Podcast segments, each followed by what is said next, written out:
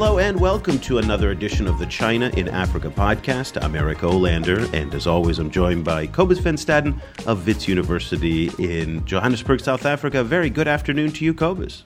Good afternoon. And a very good evening in Beijing, China to Cornelia Tremann, who's joining us for the first time. Cornelia is actually an expert on uh, Sino Madagascar relations, and it's the first time in the show's history in three years that we've talked about Madagascar, so I'm very excited about this. Uh, and so, a very, very good evening and a warm welcome to the podcast, uh, Cornelia. Oh, thank you. It's a pleasure to be with you to this evening. And just to give you a little bit of background on Cornelia, she is uh, actually launching her own research firm uh, in Beijing, ID Research. Uh, prior to that, she worked at the UNDP, at UNICEF, and uh, and correct me if I'm wrong. You completed your PhD in Sino-Madagascar relations uh, at SOAS, right? Yes, that's correct. And PhD's all done. Everything, papers submitted, defended, all good to go.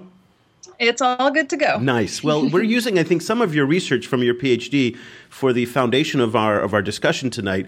Now, I have to be honest with you. When the topic of Sino-Madagascar relations was suggested by Cobus, I I wasn't that excited about it because it's not like there's a lot of oil, there's not a lot of geopolitical kind of pressure. This isn't South Sudan, this isn't big labor disputes as we have in South Africa. So I was thinking, what makes this kind of interesting and special to focus on Madagascar. Then, complete head blown, uh, you find out by looking at her research that Madagascar has the third largest Chinese population uh, anywhere in Africa. Um, and then again, another head blow for uh, Mauritius is the second. Of course, South Africa is the is the largest Chinese population, and by virtue of the fact that the Chinese have such a large community in, in, in, Madagascar, you know, a community that has quintupled in size over a decade, from 2001 when it was just 20,000 people all the way up to now estimated somewhere to be around 100,000 people. Now remember, Madagascar, for those of you who are not familiar with it, uh, it's that island on the far east coast of Africa, so it's not a very big place. So 100,000 people, in my opinion, uh, probably stands out quite a bit. And we're going to get Cornelia to talk about that. Let me just give a few key kind of talking points before we get into our into our conversation. The the Chinese have been coming to Madagascar uh, since the 1800s, and once again, that belies another stereotype of the Chinese in Africa that this is a relatively new phenomenon. They came as laborers in part imported by the French, but at the same time, also there were private entrepreneurs that were coming to kind of find their fortune, just as we've seen in the past two or three decades there as well. So, Cornelia, let's just get started by talking about the, the diversity of the population. And that was one of the key themes in your research that came out was it really challenged the notion of the Chinese anywhere in Africa or anywhere in the world for that matter as being a homogenous group. And you, in particular, focused on two distinct kind of categories les anciens and les nouveaux, the old and the new. So tell us a little bit about those distinctions and how the different groups get along in this kind of melting pot of Chinese culture there. Well, as you mentioned, yes, Madagascar has the third largest community of resident Chinese. And I think it's really important to emphasize that the the resident Chinese community is different from this new influx of Chinese migrants that we've also seen coming to many other parts of Africa. As you uh, already kind of discussed, the the Chinese originally first came to Madagascar in the mid 1800s. Many of these came as independent migrants directly from China, but also from the neighboring Mascarenhas Islands, such as Mauritius and Reunion. They had been brought there by um, British colonial authorities to work on sugar plantations, and many of them defected and sought to sought opportunities further west and now, ended hold, up in Madagascar. Hold on, this is something I didn't understand in your writing and what you say. When you say brought there, you know they were brought to California to build the railroad, but they were brought there as slaves. Were they brought there in against their will? Were they brought there, you know, as indentured servants? What was the context for how the British and the French brought them to this part of the world? Um, they were not brought as slaves. They were brought as contract laborers. So it, it's a set contract for a set duration, and many of them were actually repatriated back to China at the end of these contracts. You know, the, the, the projects that they were working on were, were, were those projects part of, of greater British colonial, you know, kind of expansion, or was, were they were they working on, on private kind of, uh, you know, uh, projects for, for people who are already living in Madagascar? Uh, well, I can't speak for the British colonial authorities in the Mauritius, but in Madagascar, the French had brought uh, the Chinese over to work on infrastructure projects. Specifically, Chinese contract laborers built the, the big railroad that connects uh, Antananarivo, the capital in the Central Highlands, to the big port town on the country's eastern coast. So, and at the time, I was just going to say at the time when the when the French first colonized the island, uh, Madagascar has 18 different ethnic groups, so there wasn't much social cohesion. There was quite a bit of resistance against the French um, imposition. So for the French, it was a lot easier to, to bring in these Chinese to work on these projects. So these original uh, migrants that came either as part of the kind of contract labor or as the uh, they're on their own volition in the 1800s and 1900s. Uh, today are the you know those are the ancestors of what we'd call the old, the the anciens, as you as you kind of pointed out. Then we've got the new that are coming. And talk to us a little bit again about the the distinctions between the two, how the cultures may be different, even linguistically.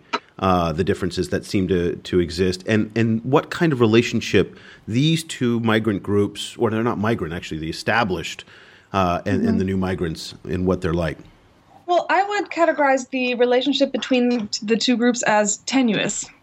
I think there is a sense of a, a shared Chineseness there, but ultimately the the ancien or the resident Chinese views themselves as Malagasy first and Chinese second. They speak Cantonese, they speak Malagasy and French, and they've integrated very well with the local population. The new Chinese, on the other hand, are primarily um, temporary migrants from from Mandarin speaking areas in China. So there's a huge um, linguistic divide between the two groups, which I think which I think um, informs their relations. At the same time, the, there's some competition there as well in the economic sphere, and I think the the resident Chinese community there's some fear there that the new Chinese are coming in and, and you know taking over where they had previously established themselves, which is not the case, but that's kind of the feeling that I had there. You know, Cobus, as as when we talked with Howard French, and this was one of the themes of his book, um, there's this misperception throughout much of Africa, but other parts of the world as well, that the Chinese are a kind of homogenous group. And one of the things that you oftentimes hear from Chinese migrants is A, they try to avoid other Chinese migrants, and B, um, they oftentimes, you know, don't get along. And just by virtue of the fact that they have a shared culture, language, and background doesn't necessitate they actually get along. And I think that's interesting to hear what Cornelia is telling us about and some of the themes that we've picked up in some of the other discussions with Yoon, Yoon Jung Park, as well as with Howard French on Chinese migrant populations in Africa. Yeah, I mean, it's really interesting for me, you know, to, to, to hear that as well, because it, it echoes so much with, with situations in South, in South Africa, which also had, you know, kind of an earlier Cantonese wave of immigration and then a later Mandarin speaking wave. Um, and also, you know, kind of those those uh, communities don't necessarily, you know, kind of, uh, you know, they're not, they're not a cohesive community. Um, Cornelia, I, I, wonder, like economically, how are the two communities different? Like, which sectors do they work in, and to which extent is there any economic links between these the new community and the old community? Sure. The so the resident Chinese community first established itself along the country's eastern coast in the agricultural trade. They served as middlemen between Malagasy peasants and uh, French industrialists, and they still are very strong in in the vanilla sector, for example, in the coffee sector. Uh, over the years, they have diversified in, into other sectors of the economy, and they've urbanized as well. But the old Chinese community is really known for for their activities in the agricultural domain. The new Chinese migrants, on the other hand, as as elsewhere in Africa, are primarily active in the real in, in the retail sector, um, in the importation of manufactured goods produced in China. So there's not actually much competition between the two groups, and I think a lot of the the uh, the fact that the resident Chinese community is is afraid of these new Chinese migrants taking over some of their sectors is a bit unfounded and just um, I think it just plays out of this perception that there is that these new Chinese migrants are you know taking over the economy and crowding out local producers. You wrote that that the that the Chinese are actually among all of the foreign communities in, in Madagascar um, are the how did you write it the the least unpopular. so they're not they're the most favored, but in a very kind of you know backhanded, passive aggressive way of saying it. Um, and I'm I'm curious about that in part because now that the new generation of Chinese are coming in into the retail sector, which we've seen in other parts of Africa, particularly in Namibia, in Malawi, where there's been a backlash against the Chinese in retail because it's displacing uh, people at the lower rungs of the economic ladder, and also it's challenging uh, producers of, say, textiles and, and, and, and kind of low, te- low technology goods because the Chinese imports are so cheap. And I'm wondering how that's affected their popularity, or as you talked about, the least unpopular uh, group of, of, of, migrants or in, of, of non Malagasy populations who are there. Well, I think I should clarify that by least unfavorable, I meant the resident Chinese community and not so much the newer ah, migrants. okay, again, I'm making the mistake of actually clumping them together. So, um, okay, so so differentiate for us. The least unpopular or least unfavorable is the resident. How do then the um, the newer migrants kind of rate in, in, in, in terms of local relations with the local communities? Well, I think despite the existence of, of positive impacts that do result from the presence of these new Chinese migrants, um, their presence is generally perceived of as quite negative. I think these perceptions are shaped by a number of factors, which have to do with both a lack of social interaction as well as interaction in the marketplace.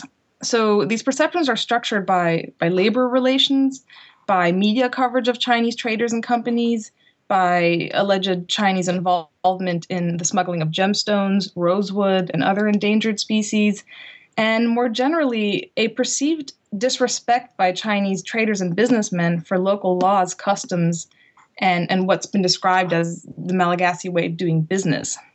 And this was iterated to me several times in many different interviews. I, I would also like to mention, though, while I think there are definitely real issues that need to be addressed, especially in the realms of labor relations and environmental concerns, the Chinese, I've, I found that the Chinese do sometimes take on the role of scapegoats. So uh, while these perceptions are negative, I do think they can sometimes be blown out of proportion. Um, so recently, there was a late last year there was an incident um, in Madagascar where a Chinese-owned sugar factory was burned to the ground and looted, um, and there was you know big altercations between striking workers and then uh, the police, which left two people dead. Um, I wonder if you could put that incident into the context of both this, these kind of labor problems and then the scapegoating of the Chinese community. Sure. I mean, I was actually quite shocked by by the events that occurred there myself. This was not the first time that there have been altercations between Chinese employees and their uh, sorry Malagasy employees and their Chinese employers, but this was certainly the first time that there have been deaths. And from what I read, um, several Malagasy actually stabbed a policeman to death. I mean, that's that's quite shocking, and I think it speaks to to several different issues here. I think there's definitely a, a discontent with with the way that the Chinese company has been managed. These um, employees were the tensions date back actually from April 2014 when the employees had already begun talks with Malagasy officials for higher wages, for um, I think the integration of, of seasonal workers into permanent staff, and notably for the departure of the Chinese laborers. They had begun protesting already in, in November then, and I guess it, it just kind of mounted and built up until it exploded in December. But I think on top of that, I think this speaks to an underlying discontent among the population with the the economic and the political situation on the island. We have to remember that Madagascar is one of the poorest countries in the world. It has been under significant political upheaval for five years now, and they had four years of, of a transitional government, and the new president has been in power for a little over one year now. But the economic situation is still very dire. So I think there's a lot of frustration there. Um, at the same time, from what I understand, this incident is also being elevated to a political level, with rumors circulating that the protesters had actually been supported by rival political factions. Hmm. I have found that the Malagasy are actually quite a peaceful people, and often when these demonstrations and riots occur, they are they're sometimes stoked by by political entities pursuing an agenda. So I think there's there's definitely some of that at play as well. Yeah, you know, it's it, it echoes a little bit of some of the the situation that we saw over the past couple of years uh, in in Zambia as well, where both the Chinese were a political pawn in, in elections and in political instability. As the rise of Michael Sata, the late president, he he was very effective at using the Chinese as a as a pawn. Uh, later, he was a big advocate of the Chinese when he was in power, but when he was an opposition leader, uh, very much so. And then, of course, in the Collum mine, uh, Cobus and I have talked about this a number of different times, where there was violence there and there was labor problems, and uh, and I guess it brings the question up when we think about the the incident last December in the sugar factory. In what ways are the events and the trends and what's happening with the Chinese in Madagascar similar and different to what's happening with the Chinese elsewhere in Africa? I think there's a lot of similarities there. Um, Madagascar is unique in the sense that it does have this large resident community, um, and and just by its location, and the fact that it's kind of off to the side. But I think a lot of the things we are seeing there are are pretty similar to elsewhere in Africa. As I was reading this these stories about um, the incidents at the sugar factory, exactly Zambia came to my mind as well. So I, I think we're seeing a lot of the same issues there. Um, do, do you have any kind of uh, perception of how um, how Madagascar as a society sees itself in the context of a new emerging and dominant China, especially you know kind of uh, since since the the circulation of this of a new meme that China wants to become much more active in the Indian Ocean community. Um, I, I assume that that must have really actually started after your your fieldwork has already been done. But like I wonder if you have an idea of how how they whether they see that as a as a kind of a promising development for the future, or whether they're kind of scared and, and upset by that. When I was doing my research there, it was uh, 2010 until 2012, and at the time there had actually been talk of the Chinese setting up a military installation in the on the northern tip of the island in Diego Suarez which used to be a French military installation. I don't think this has actually come to fruition, but it, it, definitely points to, to China's interest in the region. I mean, the Indian Ocean region is is very important for China. It's a very important shipping lane. Um, uh, the Americans have a base in the Seychelles, I think. So there's definitely security concerns there. There's economic concerns there, and um, I think this is only set to grow in the future. And actually, in, early on in the talk, um, Eric, I heard you mention that Madagascar doesn't have any oil, but in fact, there is a lot of oil exploration going on there. The exploration, it's not an exporting country, a major exporting country no. as of yet, right? Yeah. No, it's not not of yet, but there's a lot of exploration and there was a lot of excitement about it and there's a lot of natural resources there. So I, I definitely think China has its eye on it. Well, it's certainly in that whole East African region over there. I mean, Uganda is coming. Uganda, Kenya, Tanzania um, you know, if you if you believe the hype, they are definitely the new kind of hotspot for for for for hydrocarbons. So there's a lot of excitement off the coast there, and I would imagine that Madagascar is probably going to get mm-hmm. kind of pulled into that. Let me ask you one final question, our last question of the show, and just kind of take advantage of your of the fact that you're sitting in Beijing and you, you, know, and that's a rather unusual, you know, kind of spot to be in for someone who's done research in Madagascar. And I'm curious when you talk to to, to, to Chinese in, in, Beijing, both either at a policy level, uh, the think tanks, uh, or the guy on the street. And obviously, most people will not have any opinions about Madagascar, but I'm curious to kind of get your your kind of you know, ten thousand meter view of what it, you know, what the perceptions of the Africa of, of China and Africa are from Beijing. Sure. I'm actually really glad you asked that question because it's been super fascinating being in China now. I, I, ended up here through a variety of means and now I'm here and it's it's just so interesting to see this side of it. And actually when I was working at UNDP on, on South South Cooperation, I worked with the Chinese Ministry of Commerce on their on their Africa policy and on some of their projects there and it was just it's been so interesting seeing this side of it. And one thing that stood out for me in particular is um, the fact that this China's approach to its relations with Africa is is still very nascent. It's very much still evolving, and, and China is itself trying to figure out, you know, what its best practices are, or what it should do, or what it should not do. So, I think while there is room for a lot of improvement, I think I think at the same time it has to be remembered that China itself is in some respects still a developing country as well, and it's it's trying to figure out the best way to engage Africa itself. Well, Cornelia, thank you so much for joining us today. Cornelia Tremann uh, is the founder and head of, let's see, hold on, head of research at ID Research Group, her own yes. research firm that you're kind of getting off the ground in Beijing. Uh, one of the few uh, specialists on Sino Madagascar relations. I really encourage you to kind of search out on Google to find some of the work that she's done. If people want to stay in touch or even read some of your work and, and kind of follow up on these, uh, uh, on, on Sino Madagascar relations, what would be the best way for them to stay in touch with you? Well, I have a presence on, on Facebook and LinkedIn, but the best way maybe to, to see my papers would be on academia.edu. Um, I have links to uh, two of the papers that I've published, uh, talks that I've given, and my contact information is on there as well. Once again, uh, Madagascar is home to the third largest Chinese population in all of Africa, so it is significant, and it's got these unique characteristics that make it absolutely fascinating. And Cornelia really details them very, very nicely. I was just commenting to Cobus before the show how your writing style isn't kind of boring, dull academics. So even if you're not a professor or a PhD candidate, you will enjoy reading her, you know Cornelia's work. So uh, that's and as a non-academic, I say that as the as the utmost compliment. Uh, you know, not to diss, by the way, Cobus, you and other academics, because I know we have a large listening yeah, group yeah. in academics. But, and uh, Cobus, if people want to read your boring uh, writing, what's the best way that they can stay in touch with you?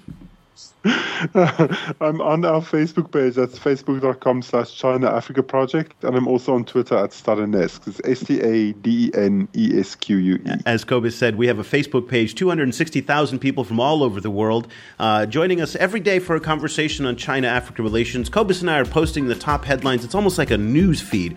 Uh, every three to four hours, we're, we're putting things up. So if you just want to kind of check in and see what's going on, this is a great way to do it. Also, we've just launched our brand new, actually, it's not brand new anymore, Cobus. It's up for about a month now. Uh, our new newsletter.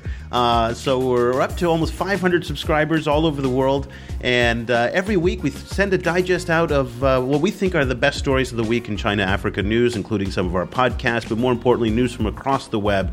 If you'd like to sign up for that, just head over to our website at ChinaAfricaProject.com. There's sign up buttons all over the site.